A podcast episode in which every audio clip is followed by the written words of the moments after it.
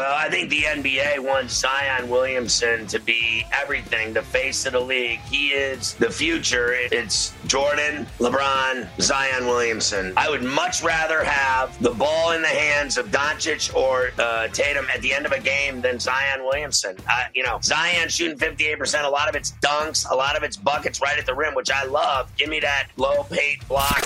The Sports Grid Network. The morning after. I think you were naive if you thought we were going to get through this with, with everyone testing negative. Even the individual sports like PGA, like the UFC, it's about preparing for the worst and hoping for the best. If Adam Silver and his crew have prepared for these types of things, all right, when there are positive tests, we shut it down and we remove ourselves from the equation. We're still really seeing 1% to 2% of athletes in each league testing positive. The Sports Grid Network. In game live. You, you talk about the guy on second base. I think that could be just this season under the guise of safety and safety controls. I don't know how they're going to maintain this. No high fives, no, you know, hugging at the home plate on a walk-off home run, no, you know, or, or what about no fights? I imagine that you'll get a warning first, something like that, and then low fines, fifty dollars, a hundred. I don't know to try and get you to stop. Catch the program every single day on Evan TSY Radio and on the Sports Grid Network.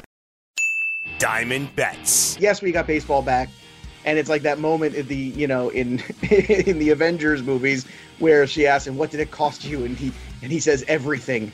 you know, and I, I just don't want it to cost everything, man. I just don't. Dave, and I don't want to be that guy, but if you truly love something, whether it be Mm-hmm. sports investment, whether it be ping pong, whether it be gardening, if you truly love something, you find a way to do it. My father always said that to me.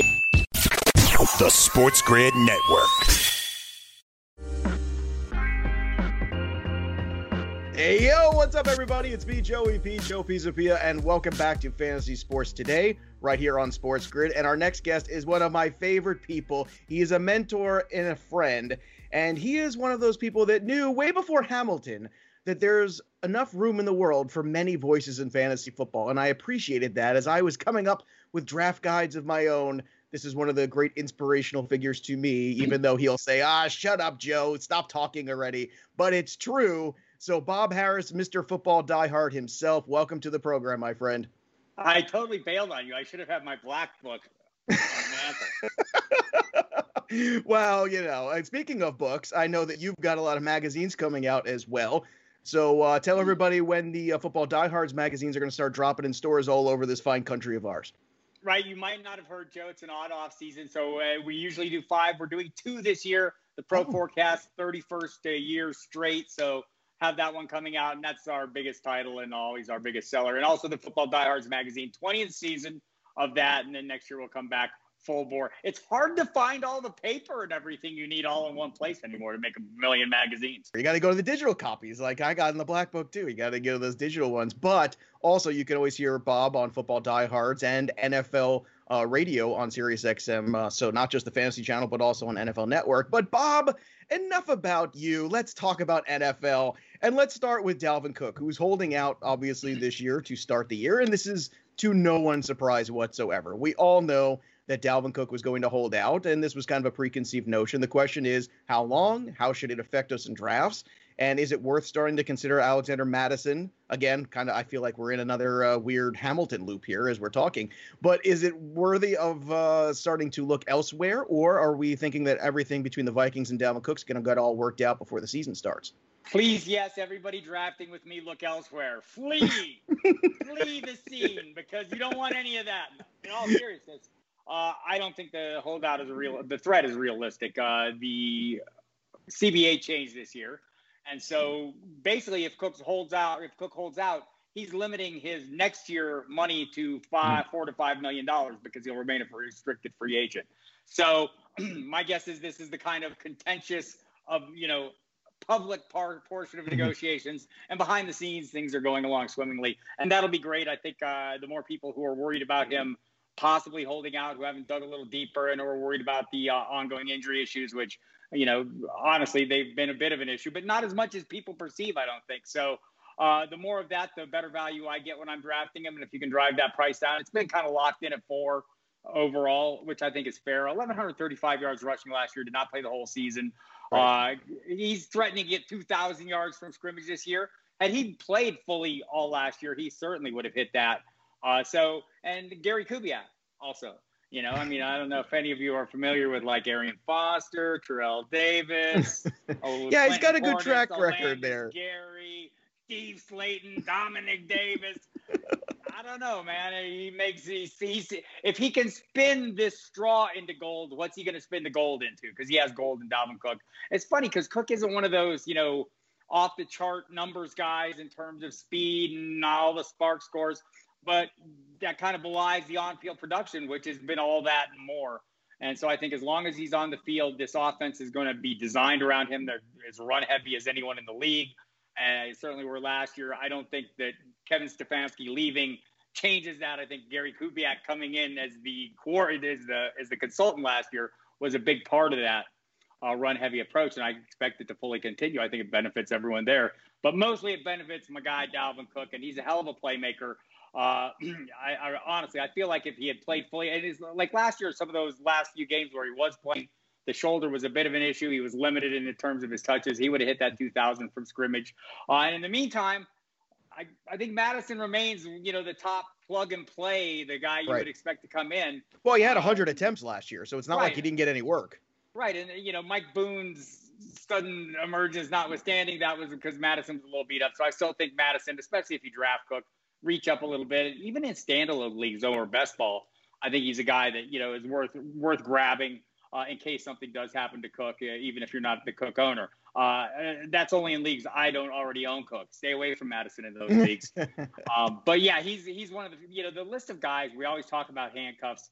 I think there are handcuffs and there are plug and play kind of guys that you think are going to come in and get that kind of similar significant workload and maybe not share. I think Mattison is the top of that list for me. Yeah, I think I see things the same way in terms of the plug and play guys, especially this year with the COVID. You never know. Somebody tests right. positive. Next thing you know, you've got a guy who could potentially miss two weeks, and there's a big drop off on some teams from, you know, the number one running back to the next guy. Whereas Mattison, I don't know if the drop off is as dramatic. Now, you have Cook on your board at four overall. So just for clarification, that's over uh Alvin Kamara, correct? Because I'm kind of of the same, Kamara. and I'm kind of of the same mind. You know, talk me through that because I, I'm one of these guys too that also is just slightly hesitant as Alvin Kamara. It's not that I don't want to have him. If you get him at like seven, eight, okay, I'm really interested there. But if I'm having to go up to four to get him, for me, that's just a little dicey because this is a guy that you know has yet to really prove without Ingram that he can be that same fantasy force. And I understand last year there were injuries. I get all that. But at the same time, Bob, when you look at it, you see Cook as a better investment despite the injuries and despite you know some of the Alvin Kamara love that's out there. So what is that thought process there for you between the two guys? Right. I think you know for me part of it is the Sean Payton offense is a little more diversified, not as focused yeah. on the one guy. And obviously, one of those guys that it diversifies to, maybe even if it's the only one being Michael Thomas, that's a ton of targets. Uh, I think Jared Cook will get his. Maybe Emmanuel Sanders comes in and and lifts the raises the bar for that wide receiver too in that offense. But even still, I think Kamara's, you know, the touchdowns weren't there last year. I think he could easily score more touchdowns, easily climb back up into the top five. I see people drafting him as early as two, trying to be a little forward thinking on this. I think that's within the range of possible outcomes too. I just think for Cook, it's a little more certain. Uh, the workload's a little more certain in the portion of the offense, and I think that that that was the key for me. I think I had the number in front of me. Uh, the Vikings committed to the run 47% of the time, second highest mark in the NFL after the Ravens. And to me, that's kind of the the hair splitter for me is just the intention of the offense. Right. Whereas I think that's going to be the game plan every single week, no matter what. I think with Sean Payton, you come in, he's going to be trying to threaten defenses in a variety of ways, you know, using all the different pieces, including Taysom Hill, you know, to create mismatches and do things. And that doesn't keep Alvin Kamara from doing great things. It just makes you question whether that's going to be the intent every week. All right, let's talk about another guy that I have a lot of intentions of drafting. I think you do as well. He scored 11 touchdowns last year, and he did not have his quarterback for the entire season. He's Kenny Golladay, and clearly Golladay's been one of these guys that from year one we were all very excited about. We saw the big body, we saw the opportunity here, we saw the emerging presence of a wide receiver one, and last year everything kind of came together. And Matt Stafford was on an incredible, you know, beginning. In fact, a, a crazy stat too. Through age 31 season, Matt Stafford is number one in completions uh, and number three in touchdowns, if you can believe it. So right. uh, this is a guy that's been very good and very consistent throughout his career. Now the back is a concern, but at the same time, if Stafford is healthy, how bullish are you on Golladay this year to basically? I mean, even if it repeats last season, I think we're all thrilled, right? But I feel like the Golladay value is slightly suppressed right now because so of because of the Stafford back injury. Do you think that's the reason, or is it something else? I think it's just you know people we have a tendency, especially this time of year, maybe even more so this year. We're drafting last year's best team, right? We're right. drafting based on what happened, and we're not projecting. And if you're projecting and you're looking ahead, you can see with the Matthew Stafford difference. I think that's almost what you're drafting if you value Golladay more than others is Matthew Stafford, right? This guy's right. coming back, and I think Mike Clay had a statistic. Uh, Lions offense scored 21 touchdowns, 2.6 per game during Stafford's eight games last year, compared to 14, 1.8 a game after he was hurt. You know, you lift that back up. I'm not saying Golladay is going to get all those additional touchdowns, but Golladay might get some of those additional touchdowns. And he certainly he'll get more than 65 catches. Certainly thinking he'll go over a thousand yards again. It seems like simple arithmetic to me. So, I, and that's what I, I think this guy could be a top three, could be a top five wide receiver playing with Matthew Stafford for a full season. So that's one of the reasons why I like him a lot this year is I'm getting that discount that I love. You know, I like the discount. Ah, hey, who doesn't like a good discount? Come on, we all like a good discount. Let's talk about Daniel Jones, who's kind of a discounted quarterback as well in the QB2 range and Superflex. Now, last year, he didn't have one single game where he had all the weapons on the field. So there was not one game where Saquon, Engram, the three wide receivers were all out there at the same time and healthy. Now, if you put that out there and you look at the difference of Daniel Jones' numbers when Saquon was healthy and when Saquon was not, very drastically different. But he did show he could get some fantasy points with his legs. And to me, this is a really nice QB2 in Superflex. I don't think he's quite a QB1 yet. Uh, but at the same time, are you surprised by how good Daniel Jones was at times last year? Or was this basically something where Gettleman just sits back now and laughs at everybody and said, ha ha, I told you so? well, that too. In addition, he, he was also the top five quarterback uh, four times. Four times. Only Lamar Jackson, Deshaun Watson, Patrick Mahomes, Russell Wilson, Dak Prescott, and Jameis Winston did it more Mm. right? He had over 25 fantasy points. Look, if you're kind of looking for that 20 points plus range for quarterbacks, he's more than capable of getting it. As you mentioned, didn't have all the weapons at his disposal all year long. We went for a period without Saquon Barkley or full speed Saquon Barkley as well. So I think that makes a difference too. See if he can make a nice connection with Darius Slayton. Didn't have Evan Engram. There's a lot to like here, not the least of which is maybe Jason Garrett showing up. I know it'll be a little run heavier approach, but it worked out okay for guys like Tony Romo. And, you know, I, I just feel like this is a good situation. And you mentioned the thing that kind of gets me enthusiastic as well on top of that is the mobility. It's overlooked with him. You know, we all think of Josh Allen as a top 10 quarterback. And, and mm-hmm. one of the reasons why is that floor he brings with his mobility. I think Jones brings a little bit. Just got to hold on to it. Secure the ball, son. Yeah, um, well, that's the big problem is the fumbles, but, you know. But he said he was working on that, so that's let's hopefully that that's something he can. And you know what, to that extent too, Bob. I mean, how much of that the the fumbles uh, and the lost fumbles at that too do you put on the offensive line that really has amount. been a problem? I, I would agree amount. with that too. And I think the other thing you know that you can do here, one of my approaches, you know, I love this approach, is you reach up a little bit for the rising quarterback because there's Matthew Stafford waiting as your quarterback too, or some other guy, some other veteran guy that's going to be not going or not as trendy. So I'm not afraid to reach up for a Jones, guy I think has a ton of upside. We're all looking at Kyler Murray as the year two, two guy who's going to make the big splash. Well, yeah, you're going to pay for that. You're not paying for it so much with Jones. Reach up around round nine, you know, maybe he's still there around 10, and then look behind him and see if you can't get a Matthew Stafford or one of the, you know, look, I've seen Aaron Rodgers go in some of the drafts we've been in you know, later than him. I mean, we get a little edgy in some of the industry drafts, and that's probably not going to be the same in the home league. But you maybe get them even a little later, and you know they're going to be Philip Rivers, Ben Roethlisberger's, guys like that sitting around. And he might be one of these guys too, Bob, that you think about and say, uh, like we just talked about the running backs. You know, at any given time, someone tests positive for COVID, they are right. going to come out for a couple weeks. So even in a single quarterback league this year, having a very capable second quarterback is not the worst idea in the world. It's just not. Like it's something I think we all have to prepare for. And if you're drafting Drew Brees, you might even want to think about a Winston. You know, I don't want to handcuff quarterbacks all over the place, but you also have to look at we've been talking about this a lot, some of the teams and what the structures look like when you downgrade from that starting quarterback to the next guy. Some of those drop offs are significant and others not so much. So you got to kind of hedge your bets a little bit. When Bob and I come back, we're going to have a fun discussion. We're going to talk about some fantasy points to be had on some bad teams because I know it's one of Bob's favorite things. He likes to look for the cheap assets that are out there sometimes and use them to his advantage because he's a cagey man and that's why I love him. So we're going to hit a break. We come back here on Fantasy Sports today. We're going to talk about some of the lesser teams in the NFL that might have some decent fantasy options. We'll be back after this. In game live. You you talk about the guy on second base. I think that could be just this season under the guise of safety and safety controls. I don't know how they're going to maintain this. No high fives, no you know hugging at the home plate on a walk off home run. No you know or, or what about no fights? I imagine that you'll get a warning first, something like that, and then low fines, fifty dollars, a hundred. I don't know to try and get you to stop. Catch the program every single day on Evan TSY Radio and on the Sports Grid Network. Betting around the rim. No one knows anything. We just found out Khris Middleton didn't touch a basketball for four months. Excuse me? Like, Chris, you don't have a ball in your house at all that you just. We're, we're, I'm not talking about touching a shot. Like, you didn't touch it. You didn't have a basketball in your hand. You didn't palm. You didn't do anything where you're like shooting in the middle of your room. Like, I don't understand.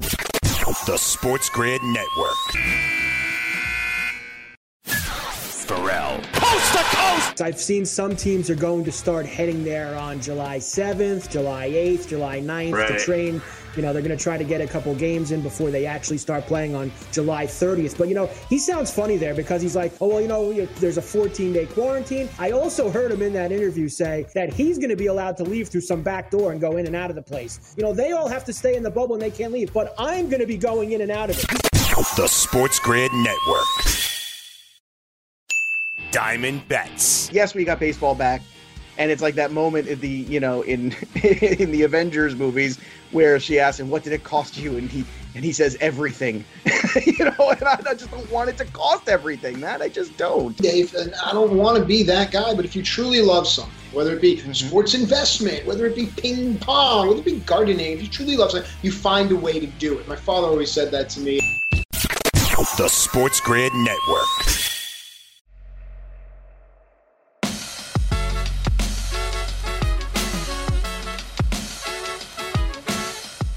And welcome back. Head on over to the FanDuel Sportsbook. A lot of Major League Baseball betting opportunities are there for you. Some new ones just posted. Odds to win all of the different awards are up on FanDuel. And of course, uh, Pat McAfee Show brought to you by FanDuel and Sports Grid. On with us every single day. Very excited for our new programming schedule uh, right here on Sports Grid and SportsGrid.com. If you want more information, just go to our website. You can check it all out. Today, we're going to take a look at two teams and two season win totals in baseball. And if you missed any of them, go back. You can watch them on demand on YouTube. Joe and I have run through every win total from A all the way through S as it stands here on the show. So I guess we'll be done with that next week, and then we'll have some real baseball the following week. It seems. Uh, okay, Pittsburgh Pirates. Pittsburgh yeah. Pirates. Let's hit on them. Uh, over Okay. 25 and a half. You bet 100, you win 106 bucks. But clearly the huge lean here is on the under 25 and a half at minus 128. So look, the Pirates uh, are predicted to go under every year they go over. I mean, that's pretty much what happens in the last decade. The Pirates are always they always have a low number, Joe. And uh, last year was the first time they actually did go under their total. In general, they're you know a 75 win team when you think they're going to win 68 or 71. Uh, now they're really up against it though because they're they're headed toward a rebuild. They have what I would call one superstar player and another really good player, and then they're sort of bereft of talent the rest of the way. They're waiting on on- good young pitching to come around. Their past pitching, who they've drafted, were complete disasters, and they traded away, you know, all their talent. They traded away Austin Meadows. They traded away Tyler Glass. Now they made uh, trade away Gerrit Cole. And they didn't get Uh, enough back in any of those deals. it co- look, it cost the GM his job. It, co- it cost Neal Huntington his job. and- we can add him to the list too. yeah, I mean they were going to move him eventually, but but I think I think Neal Huntington would probably say, you know, like, I mean, you, you didn't My do bad. well on those deals. You just didn't you didn't do well, and you're building for the future. Is is on a couple of players, and look, Oneil, Cruz, they they do have some potential talent. Newman and Reynolds. I mean, these are nice players, but I, I think that it, it wouldn't shock me to see even a guy like Reynolds moved. Like I, I think that they are headed Mhm. into headed down big time, but this number isn't really that hard to attain. You know, 26 and 34 is horrible in a 60 game stretch, and that would put them over this total. So, you know, I certainly would lean under. There's a lot of people who are really strong on uh, on Pittsburgh betting the under this year. It's like a favorite for a lot of people. They think they're just going to be downright horrible, but look, the Pirates seem to overachieve every year with whoever they have. So I'm I'm not going to be that strong on it, but it would seem to me that I, I can't see them winning uh, being a 500 team with this roster. No, they are not a 500 team, and I think I'm leaning heavily on the under on this one as well because uh, as Craig said earlier when we were having the discussion about the closer of the Pittsburgh Pirates, if you've already had breakfast and now you're going to look at this depth chart, that might not be a good idea. So let's do it. And I did, and I, I you know, almost had to go and get the basket because let's not forget too, you also lost Chris Archer for this roster, so he's gone Ah, now too. whatever. Oh no, no, no. I'm just gonna go down thing. You lost Starling Marte from this lineup year over year too. Uh, I think Josh Bell could help a lot of teams. I think it'd be a huge help to the Texas Rangers. If I'm the Rangers, that's the guy I go. I do. And think and I think, like I said, the Rangers are a team that I could see him in the middle of that order with Gallo and Calhoun, and that could be a big help and turn that over right away. then they have a hole at first place too that they could certainly fill with him. The rest of this pitching staff, we got Musgrove who has some moments, but again, moments does not make a, an ace of a rotation or a number one. I'm not Triple- making the mistake on Musgrove that I made three years ago. Well, I hope I hope he ends up being a really good pitcher. I don't see it. I hope so too, but you know we have to be honest. I mean, Mitch Keller had some moments in the minor leagues too, has not translated to the big leagues. No. It's it's not a good rotation. This rotation right now, and you can you know make a, any joke you want about Chris Archer. Chris Archer, if he's healthy, and he was not healthy last year, and clearly not healthy this year, would have been a force that would have been made me afraid of that 25. Like I would I would have been right there with you, going, yeah, you know what, they really could pop out there because a couple good healthy Chris Archer starts. But again, I think he would have been traded too you look at what's missing. If they do move players like Bryan Reynolds, who I think could help a team, or Josh Bell, who obviously would, this could really bottom out here. This could be a 20 win team, as crazy as that sounds. But if they go 20 and 40, that would not shock me at all. And this is another team. There's no reason or incentive for them to start the pipeline and start bringing guys up either. They don't So- really have the pipeline. They don't have the pipeline Well, ready. Neil Cruz is really well. Brian Hayes too, but I but I got to tell you, even Brian Hayes, I'm not sure that he's a star of any kind. I'm not sure. I look, I like what they did in the draft this year. I think they're moving in the right direction. Uh, but at the same time, it's going to take a couple years for those guys to start. it's going to take more than a couple. They're going Right. to be bad for a while. So they're going to be bad for a while, and I think it starts this year. And you know what? It's better to be bad and awful, awful in a 60 game season than a 162 game season. Because guess what? That draft pick you get next year, it was the same if you lost, you know, Yeah, 100 that's games if you lost too. if you lost 40. So from a fan base standpoint, it's better to be really bad this year if you think you're going to be bad. Trade everybody, move everyone, do everything you can. You might not get a lot back, but look, at this point, that's not what it's about. I'm looking at the Pirates and Craig. I don't see how they get to 25. I really don't. And and the division they're playing in too. The Cubs are a good offensive team. The Reds are a very good offensive team. The Brewers are going to hit. I mean, this is tough, man. I don't see how they're going to compete with any of these teams. Do you? I mean, again, 26 and 34 is, is bad, and, it can, and it's and it's possible. I'm not. I'm not. Look, I, I would not bet the over, but I would lean under. But I, I don't know that this. Would, Joe I- Musgrove and Trevor Williams at the top of this rotation. No, they look across across the board, and it's not going to look the same in a month. They're going to try and unload everybody if they possibly. can. well, they, if it's going to get worse, then how do you not at least get really excited about the under on here? Maybe so, but they have had decent. Success Oh, I know you're right, Their but own like division. you're right, you're right, but I just don't trust. no James I don't trust them being save the horrible, downright horrible. I I, I don't Yeah. trust it. They they always seem to pull it out. All right, uh, San Diego Padres. Their win total for this year is 30 and a half. There was tremendous pressure on this team to win going into the season. Their over is minus 118. Their under is minus 104. As we stand, uh, it is there's a lot of superstars on this team. Clearly, Hosmer, uh, you know, Manny Machado, great starting pitching, great bullpen too, and they really haven't hit other been hit other than Pham from what I understand, with any player that's been missing time. So I'm gonna lean over here on the Padres because I, I don't I think that this is like a message type season for them that hey we're back, and it may only be back by one game or two games over 500. But when I know that there's internal pressure on an organization and a general manager, usually that general manager, Joe, is not going to worry about what's going to happen in two years from now. So if they're close, they're going to start unloading guys uh, to get better. And Okay. and I do think the Padres are better than they were last year, and I do think they will be about ab- above over 500, which will be just enough for everybody to keep their jobs in the 2021. But make no mistake about it, 2021, the Padres either have to make the postseason, uh, get to the World Series, or something. I mean, it has been too long for them to be mediocre. Wait, Well, I think this is one of those teams where the shortened season really helps them. Plus, the DH helps them too because the lineup in the second part of this lineup, the second half of it, needed to get lengthened a little bit.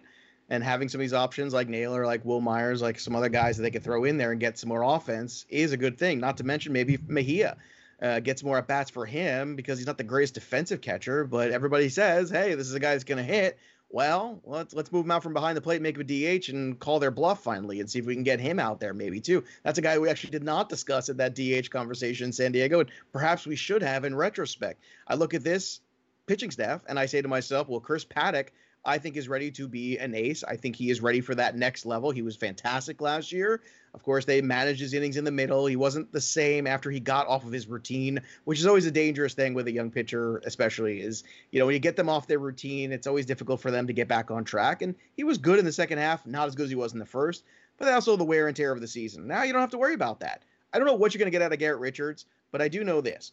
I know Dinelson Lamet has a big time strikeout rate and could be a guy that could get red hot. I know that Joey Lucchesi is a guy that's going to keep you in games. He is a quality start kind of a pitcher, and I think that's very important. I think Fernando Tatis is a superstar. I don't think Eric Hosmer is, but I think Tatis is. And him and Machado in this lineup, and if Tommy Pham is healthy eventually, this is a really good, you know, one, two, three, four basically that you're looking at. I still think they're a bat away.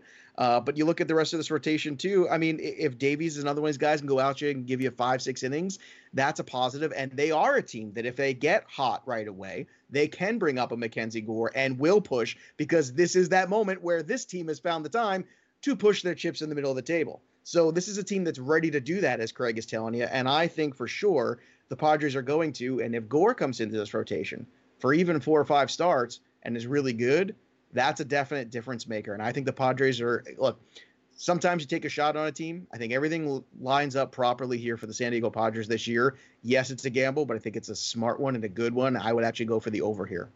Yeah, I, I think I, I like the over too. I, I do think so. I don't think that they'll be great. I think that they'll underachieve a little bit, but you're not really asking a lot for this team to go above 500. The only issue for the Padres is and and look for them to go over 500 on the season they have got to play 500 against the dodgers. I mean they, that has got to happen.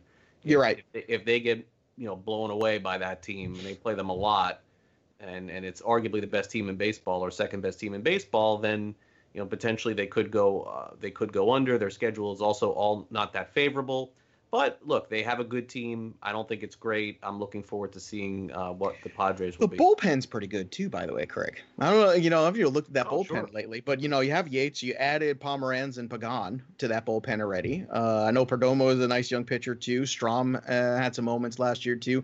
So that's the other thing we keep looking for in these teams is if they have any concerns about the starting pitching, well, how's the bullpen? Because all gloves are off now, you know, with managing these bullpens. You don't have to worry about six months, you have to worry about 60 games. Big difference.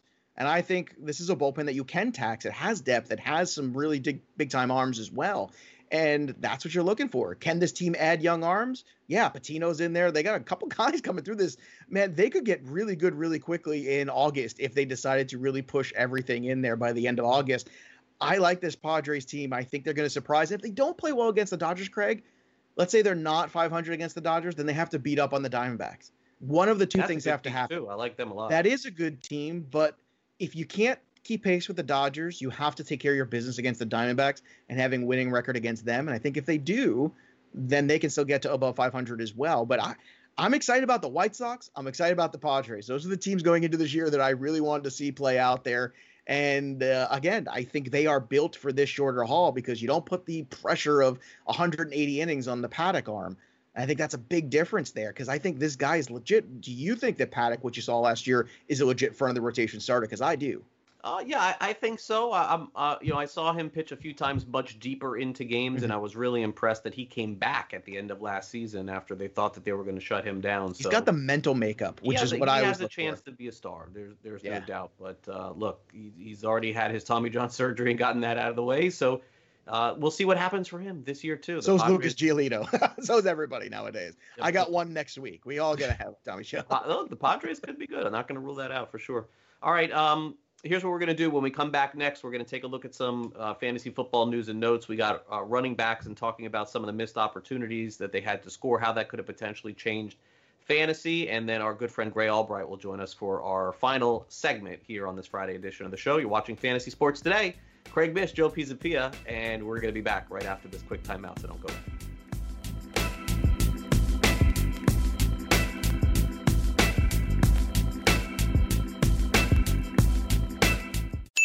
Diamond Bets. End of the day, they decided the grievance was a better path than trying to get the agreement. And I got to be honest with you, Matt. I think it's going to be very hard two years down the road because we all know when the grievance gets filed, it's not going to happen next week. You're not going to file the grievance on Tuesday and then next Thursday you're going to have a court hearing. It's going to take years for this grievance to get aired in a courtroom. And when it does, you have to prove that Major League Baseball was acting in bad faith. The Sports Grid Network. In game live. You, you talk about the guy on second base. I think that could be just this season under the guise of safety and safety controls. I don't know how they're going to maintain this. No high fives, no, you know, hugging at the home plate on a walk-off home run, no, you know, or, or what about no fights? I imagine that you'll get a warning first, something like that, and then low fines, fifty dollars, a hundred. I don't know to try and get you to stop. Catch the program every single day on FNTSY Radio and on the Sports Grid Network.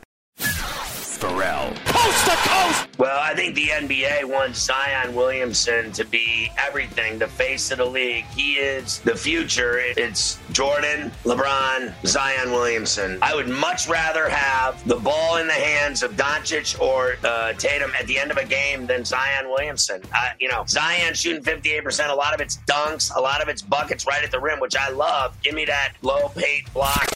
The Sports Grid Network.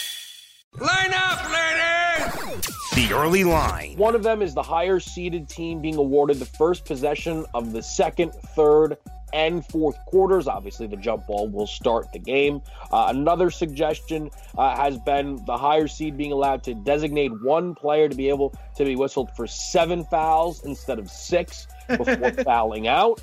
Uh, the higher seeded team receiving an extra coaches challenge. The Sports Grid Network. You call these bagels? Bagels and bad beats. With all the negative publicity and all the grief that this country is going through, the absolute last thing a sport would want is to suspend one of its players for using steroids. The Sports Grid Network.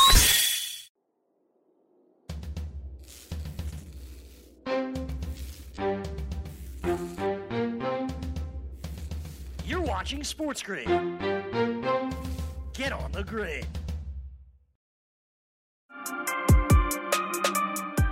And once upon a time, when you played in fantasy football, it was all about touchdowns. It simply was a lot of leagues, at least that I played in. You got 10 yards, you got a point. You got 20 yards, you got a point. 30, one more. In some leagues, you get 100 yards, you got just a couple of points.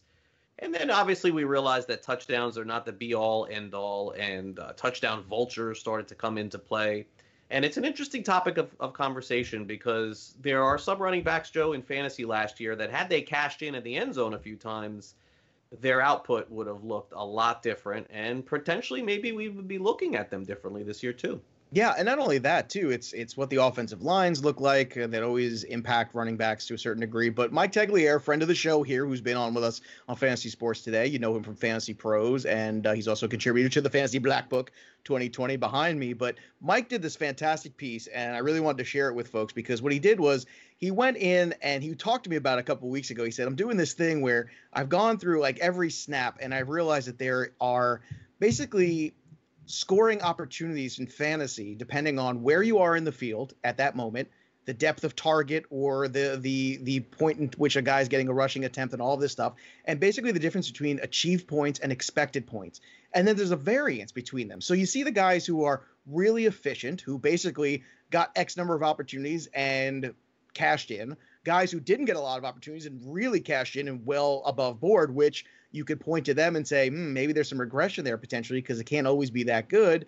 And then on the flip side, some guys that had tons of opportunity and didn't cash in, which you could call some fantasy disappointments. But if that opportunity carries over from 19 to season 2020, all of a sudden these are guys that you should not undervalue too much in your leagues. And I thought this was a really fascinating thing that he put together here. And the first one on this list was Leonard Fournette. Now, in terms of uh, where he was in scoring opportunities last year, he ranked third overall in scoring opportunities. However, he finished as the ninth running back. So a lot of people going into this year looking at Leonard Fournette and saying, ah, you know, well, he had a lot of a lot of receptions last year, and you know, he touched the ball a lot in different you know spots, but man, he didn't score a lot of touchdowns and blah blah. You can go back and forth.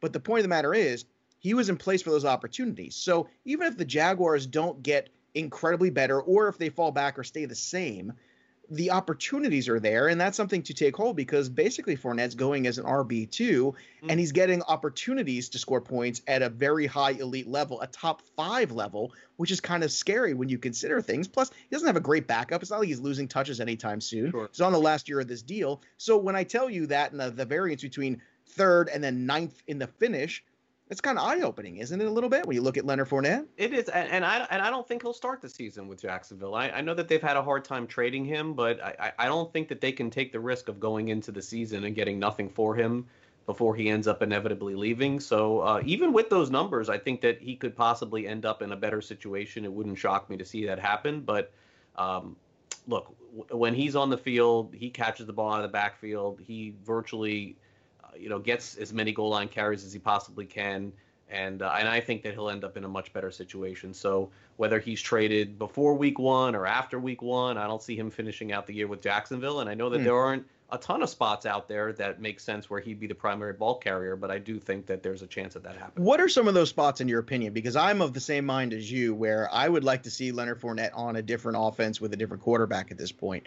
Question is, I don't know who's really looking for another running back right now. I mean, I know Raheem Mostert, your boy, seems to want out of San Francisco. Yeah. I don't know if that's a swap that everybody wants to make because he wants to get paid, and I don't blame him because Mostert, this is his window to get paid, right? Off of that postseason. Like, if you're going to make some money, you've been on five teams in five years, you want to kind of get your coin when you can get it.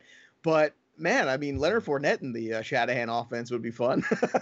yeah, I mean, there would be good if if Seattle would decide, hey, look, we just want to make him the guy instead, and and, and Uh, that's you an interesting one it too. wouldn't surprise me. You know, I mean, at this point with Carson, I, I know he's getting drafted high in a lot of these drafts, but I'm not sure that I'm uh, resold that he's uh, that he's in with them again this year. And uh, and look, the Rams, you know, they have a rookie, but who's to say that Fournette Rams would be a great spot. yeah, who's to say that he that he sits behind Akers for a year and and then they let Fournette go? If they it, apparently the Rams still want to try and win, so I think that that's a possibility for for them as well. Um, beyond that, There's some options. The Rams is a good one. I like the Rams spot too because I don't think they have like I'm high on Cam Akers too. Like I, I'd like to see him perform well, but I think I'm kind of with you. Like let's just get one more year out of somebody. Let Cam Akers get his feet wet in the NFL. the problem is, is that they tried him. to trade him for even like a third round pick, they couldn't do it, and so Which is a shame because again, he's one of the you know the problem is the injury track record we get to Fournette, no, but that's true, and he's not a guy of- that comes back fast either. No, and in terms of fantasy opportunity, though, this guy had it all over the place last year. Another guy who had great fantasy scoring opportunity was Joe Mixon, who kind of was held up for the first couple games. People remember it wasn't scoring touchdowns, wasn't doing things right. He was ranked seventh overall in terms of scoring opportunity. So he's nearly a top five overall guy in that category. However, in 2019, he finished as the 13th overall running back. Now, I am very high on Joe Mixon this year. I have him as a low end first round running back.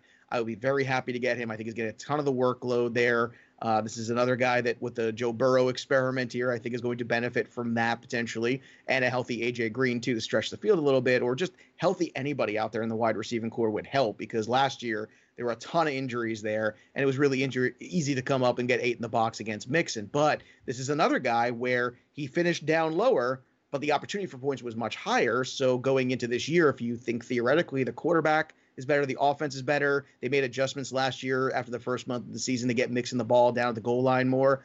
I think Mixon's a guy that's probably on the rise in fantasy leagues. Would you agree with that as well? he's on the rise. I don't see him playing without a new contract, and he could be the Melvin Gordon of this year, where he just simply plays in order to get the service time at the end. I'm very concerned there. I, I yeah, I, I'm not. I, I mean, at least from Cook, there's been some sort of scuttle that there that like, you know what he wants to uh, play for. But I, I, I, if I'm Joe Mixon, I cannot play without a new contract. And given what he's given to the team the last two years, I think that he'd be in the right.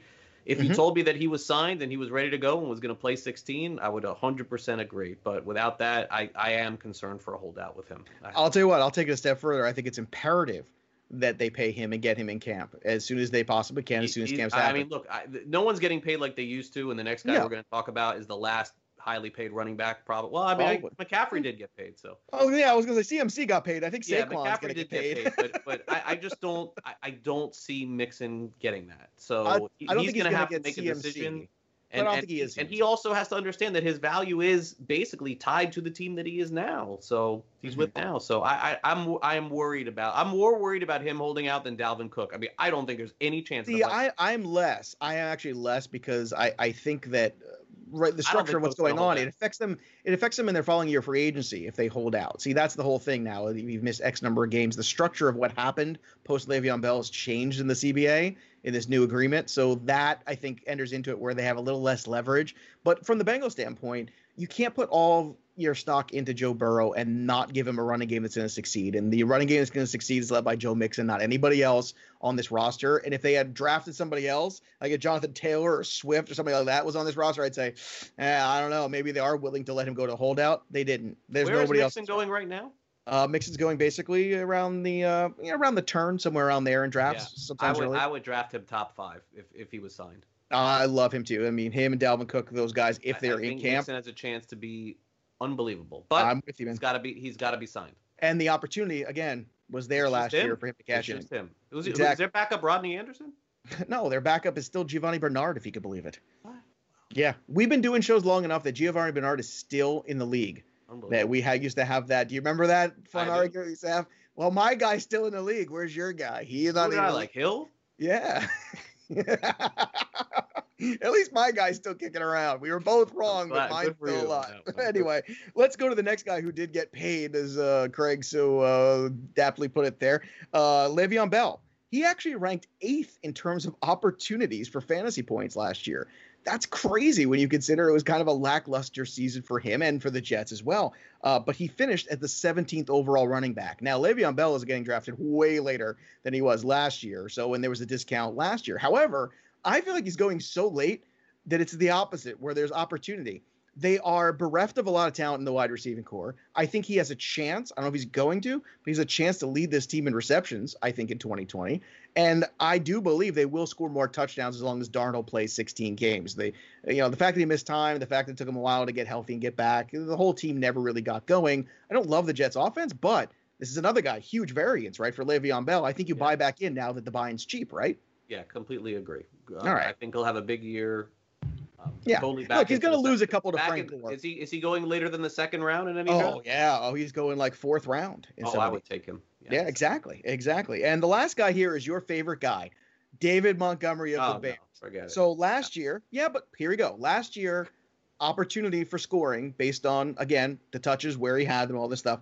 Yeah, this this is this is where if you watch the games, then this this doesn't make a Right. difference. Well, well, here's the thing: 15th overall in opportunity for fantasy scoring. He ended up finishing 25th. And what does that tell you about the guy? It tells me that uh, unfortunately he couldn't, uh, him or the offensive line wasn't doing enough to get him in the end zone. I, I don't like the player. You realize he was one of the top guys in terms of carries within the five. He's It getting doesn't shock me at all. I watched a lot of him last year. He couldn't score. Right, but what I'm saying is, do we want to write off a guy after one year with a bad offensive line and a terrible quarterback play? I don't. I don't want to write him off yet. It's not writing him off. I just I don't. Well, you're think getting him dirt I don't cheap. think he's anywhere near as talented as as I thought two years ago. I don't know, man. I feel like I feel like we don't want to sell it out too cheap. Do I. I, I'm telling you, I think as a as a fourth running back, as a third running Where's back. going? What what round? Oh, I'll, I'll pull up the ADP, but like I tell you, basically you can have him as your third or fourth running back easily. no. Yes. Yes. Going? He's going uh, somewhere is in the in their RB three grouping, so that's somewhere around the sixth, seventh round, something like that. Really? That's surprising. That's why I'm saying let's let's go. Well, listen, there's always a spot for every player. Uh, and look, in in the seventh round, of course. Are you sure? Seventh round? Now you're gonna make me that do it. late? You're sure about this? I'm gonna I'm gonna have to do this now. I hope we have enough time to do it. My fingers are fast enough here, but for Yeah, one Montgomery, minute. but I don't think I could do it then. But I don't know. But I mean, I'm saying is this is a guy. I find it that- hard to believe that he's going that late, but if he is, uh, look, you're more into this than me. I'll take your word for it. ADP is going 50th overall. So there you go. So that so is someone in the fifth round. that's not a fifth round ADP. Well, I'm just saying. In, going, what league? A 10 team league? Who's playing? well, in a 10 to 12 team league, he's going somewhere in the fifth round. 12 maybe team league. He's a I haven't seen him go in the fourth. guy. Pretty I've all the draft I've done, never seen him go in the fourth round. He always goes later than that. but his ADP is 50. He's his overall ADP is ECR, so that's that's the expert consensus ranking. That's not quite the same thing, but you also got him basically. He's going as the right. last RB two, which is what I said, top of RB three. Just Uh, saying. or whatever. E- either way, it's not as drastic as, as I thought. Let's go in the fifth or sixth round. Trust me, I've All seen right, it. we'll uh, be back with Gray Albright, who's going in the first round of our Yes. show. Right after. In game live. able to actually throw the ball again. Well, this week we also heard Mike Tomlin, and he said that he was comfortable with where Big Ben was in his rehab. Not ecstatic, not happy, not overjoyed, but comfortable. I don't know what that means. Yeah, not only uh, you know is Big Ben doing what he's doing, and and and the Steelers didn't address that. They don't even have the guy that they drafted as the backup, Josh Dobbs. Catch the program every single day on FNTSY Radio and on the Sports Grid Network. Morning after. Every practice has to be your own team in your own facility. That's the rule this year. So the Raiders, who usually do things in a very unique way, they've got to now uh, pivot to their facility, which is supposedly on schedule. I don't know how, but it is. And I think the joint practices could affect things. Uh, but staying in their own buildings, I, I don't think that has any in any impact. The Sports Grid Network. Diamond Bets. The Minnesota Twins and Joe, this is a team that's that's that's calling me for my money. well, look, it was a hell of a year for the Twins last year. Sometimes Vegas has those those trick kind of plays, and you and I have talked about it in the past, and savvy investors know to stay away. And other times Vegas has the gifts, and I think this is a gift here. Unless there's something about Kenta Maeda that, that Vegas knows that the rest of the world does not know. The Sports Grid Network. Line up, ladies! The early line. Why not just name them the damn Buckeyes? Because all they do is take Ohio State players. Let's talk about some of the candidates, Mm. though. I've heard Washington Warriors. I've heard Red Tails. I've heard a lot of different things um, that can even kind of preserve maybe some of the some of the narrative. But I think the Washington Roses would be a very strong name. Now I know there's going to be a lot of people like Roses. That's not manly. The Sports Grid Network.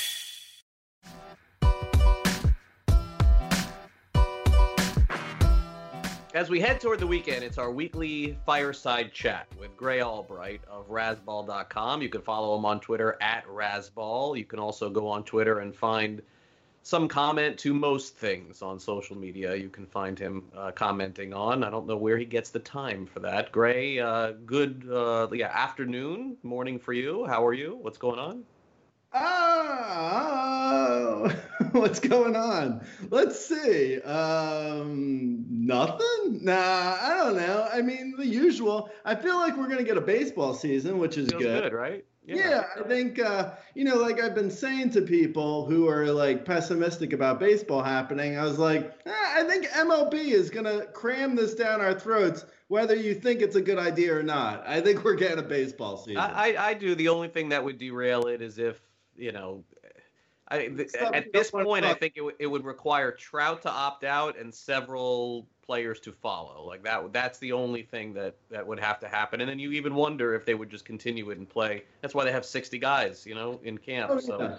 Um, you know they would they would certainly try and do that. How, how long are you um, where you are located now in Palm Springs? You permanently there now, or what's going on? Uh, uh, yeah, no, I'm here uh, probably for another month, maybe. It depends on when I want to head back to LA. I mean, it, it's kind of like, you know, we're wherever at this point because it doesn't really matter because you can't go out in California at all. So, you know, we're we're Yeah. right now we're in Palm Springs because uh, the house is a little nicer. so we'll go back to uh, LA probably at some point. But yeah, I mean, my home base is LA. Uh, but yeah, as for the uh, MLB thing, I honestly, I don't even think Mike Trout opting out would have any effect. I, uh, I don't want to get this too dark and gloomy, but I feel like it would have to be like a really bad situation with coronavirus for the season to not happen. Where Yeah. No, like, no, I I I, like, I, I, understand that. Something, yeah. Like if a team or something gets like, uh, you know, like it's a widespread situation, then probably. But yeah, I, I feel like Mike Trout is definitely not returning after um, the baby is born. So I think he yeah, it feels like that's the case for sure. yeah. So I don't know. Mike Trout, he I uh you know, we were talking last week about Mike Trout and I was saying still at number 3 overall, but yeah, I backed off of that. a week later. I completely changed my tune on that after hearing some news reports about him just like you know uh, being so tentative about playing. So I'm like, mm, yeah, no, I wouldn't take him three anymore. I'd probably drop him to like. I mean, actually, I did drop him. I dropped him to like the end of the first round for snake drafts. So Did you move up any anything significant from last week to this week? I guess the best player in Jeopardy is Freddie Freeman. It seems like there's a significant Jeopardy with with him playing at all. Uh, let me see. Nola is back, right? So, so Yeah. I, I think that there's a chance that maybe he doesn't start right away, but he'll he'll be part of the team. Kingery is back too. Um, uh, Gallo, I guess, is another one. Uh, Have you been adjusting this like every day?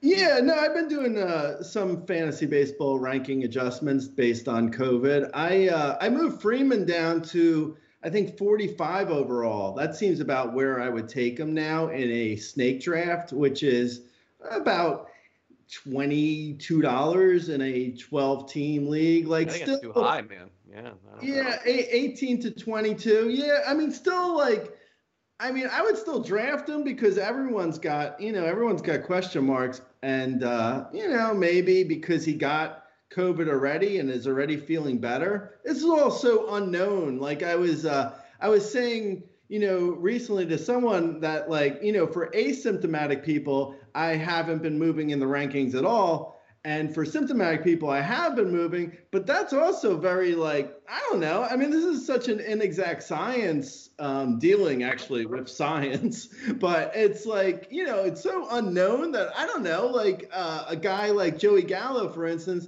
he tested positive, then negative, then positive, then negative. Like so, okay, where does that take us? Uh, I guess you know, I'm assuming he's okay, and it sounds like you know, Kingery, like you mentioned, is okay. I think in reality, I, I'm actually kind of encouraged by all these guys who are testing positive but returning fairly quickly. I mean, some of these guys are like, you know, like you hear someone like Eduardo Rodriguez test positive and has symptoms, but then like two days later, he's feeling better and he wants to get back with the team. So I think it's, I mean, not to be like Pollyanny, but I think it's a good thing in some ways. Yeah, that, I, I'm, I'm, not, I'm not sure. I mean, I, I would prefer to not take anyone with it because I just think that they could test positive even when they don't have symptoms in a week, in a month. And remember, they have to test negative twice to be back on a field. Right. So you know, you know, certainly I think that's the the dynamic as well. Uh, as far as like prospects are concerned, it, it seems to me that there's a chance, at least on some of the good teams, that we're going to have an opportunity to maybe see some players that uh, we Mhm. wouldn't have before. I think most people thought Wander Franco had a shot to make his debut. It seems like a foregone conclusion at this point. If the Rays are in it, they're going to end up using him. Um, pitchers, it's a little tougher, I guess, because you would only see them for a handful of starts and a handful of innings. I don't know that they're targets, but have you like switched that up at all, or is it more or less same rankings for you? Yeah, no, a few guys like uh, Nate Pearson, for instance, the Blue Jays rookie pitcher who looks like amazing. I moved him up uh, a little bit. Uh, Mackenzie Gore on the Padres, who I like a lot, I moved him up a little bit. Uh, guy you're very familiar with, Eduardo Cabrera, I haven't touched at all. I haven't heard anything. Uh, I do own him on my labor team though, so I wouldn't mind having him get some innings. I uh, I haven't moved up a ton of rookies. Um, in general, I haven't really moved up guys. If anything, I've like you know by the process of moving down guys, some guys obviously move up anyway. but for the most part, I've kind of like with rankings, I've more or less uh, taken the stance where I've moved up guys. I mean, I moved down guys who really feel like there are going to be issues due to the 60 game season. Like um, Freeman, we mentioned, Trout, I mentioned, but compilers in general, like an Adam Eaton guy, like someone who's going to get like four to five homers, four to five steals, and a 280 average over 60 games is so boring to me that I don't want to have anything to do with a compiler like not in that. this, not in this season. You're right. No.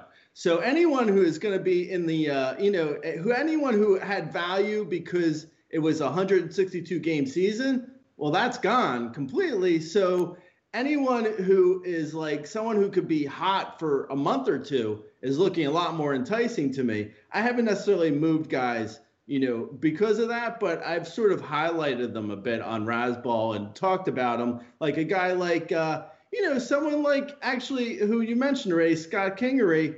He could be really interesting in a 60 game season because he's a guy who can get super hot and he's got a little bit of pop. He's got some speed. Like you never know. Like a guy like that could surprise where a guy like uh, you know someone like a well I mentioned Eaton, but you know guys who are a little bit more like eh, you know just not as interesting in 60 games. I've backed off of, but I haven't moved them necessarily in my rankings. Right. Yeah, I mean, I guess from this week, um, you know, as far as the way I see it, like Luzardo's a worry for me now. He's not in camp. Yeah. Um, you know, not there. Was he going to pitch? Was he not going to pitch anyway? Uh, Oakland got a late start to working out because of their tests. Like that's the kind of guy that I have to bump down. Like there was there was a few of those, um, you know, that I would say this week, and, and I and I honestly think that especially from some of these Zoom calls that I'm doing with the Marlins too, at least from Mattingly's perspective, it's kind of like now. Like if you're not there now, it's trouble because it's two weeks away. Like we're Yeah. we're it's like just think of if you're not on a field for the last two weeks of the regular spring training back in March, and they always say like, oh my gosh, opening day, um, you know, like is the guy going to be ready? And then we say, oh well, he'll only miss the first week. Now it's like it's, it's like a month, you know. Yeah, yeah, no, clock is definitely ticking right now. I think uh, you know that was interesting. You brought up the um, what you call Luzardo, who uh, I was kind of already, you know, because there's going to be a, with starters, uh, you know, like I mentioned Gore and I mentioned Pearson. I like them more now, but with starters in general, there's going to be a lot of piggybacking with like back end of the rotations I agree. with long relievers. And, you know, a guy like Lazardo, I wasn't really that excited about him even before this. You know, he didn't show, he hasn't shown up at camp yet because of, you know, potentially uh, coronavirus. So I, I was already kind of off of like, you know, a lot of these uh, rookie pitchers in general because of that. Yeah. Yeah, I uh, and and and also in that sort of like um, you know realm, it's also a little bit concerning. Like these guys who are like, you know, setup men. Like um, you know, like a Will Smith has uh, you know, he had he tested positive, so he was an issue because of that. But all those guys who are you know setup men, it's like, what am I hoping for here? Like three innings a week and like five Ks, like I can find better probably, hopefully. Yeah, no, it's it's hard. The the one thing that that uh, uh, one of the baseball executives that I was speaking to um, a few days ago was I was saying, wow, there's no chance of any any young pitchers getting called up or pitching. You're not going to start the clock, right? And I got a different answer. Was well, I mean, is it worth it for us to do it to get development for a pitcher that we would not be able to get otherwise? Like we can't have a lost season for the guy. And that's another aspect of it that I didn't really think of. Yeah, you're starting a clock on a kid, or you may it may end up costing you a few bucks. But the reality is, with no minor league season, mm-hmm. you know, like Detroit is a good example. Like with Manning and and Mize and Skubal, like I mean, they may have to call them up the last two weeks just to, you know, have them pitch to, to have some pitching against some opponent. They get no pitching against any opponent the whole year, and and that may be worth the investment now for fantasy. I don't know. I mean, it's still only a week or two, but it's it's worth thinking about. You know. Yeah, not- no, completely. Yeah, no, I was feeling, uh, I, I had similar thoughts. I think that, you know, with like rookies, I don't know if they're necessarily going to, you know, be fantasy relevant, like you said, but you really We'll see 'em. Yeah. Yeah, but you really kind of have to like at least uh, get let them get something. Otherwise, they're missing a whole year of development. Yeah. Yeah. No, I think it has to be done. And that's why I think that the ramifications from the last two weeks of this baseball season we're going to feel in 2021. Because in order to hold back that service time, you won't see them at the beginning of the year, but you may see them at the end of this year, which stinks for us because fantasy will be a lot better next year for sure. Uh, but anyway, uh, Gray, thank you again for coming on the show. Really appreciate it. I don't know if you have any fun stuff going on this weekend, but uh, we'll be really close next Friday to uh, to getting back to baseball again. So I'm looking forward to talking to you again soon. So have a good one, okay? Definitely, you too. All right, Gray Albright of Razball.com here with us on Fantasy Sports today. What we'll do is we'll take a short time out here on the show, and uh, send it over to our next programming here at Sports Grid. Thanks again to everybody who watched today. Thanks to everybody who listened as well. Thank you to uh, Matt Sells for coming on the show, Brett, Danny, and Ryan for putting our program together. For Joe Pisapia, I'm Craig Mish. Have a great weekend, everybody. See you Monday.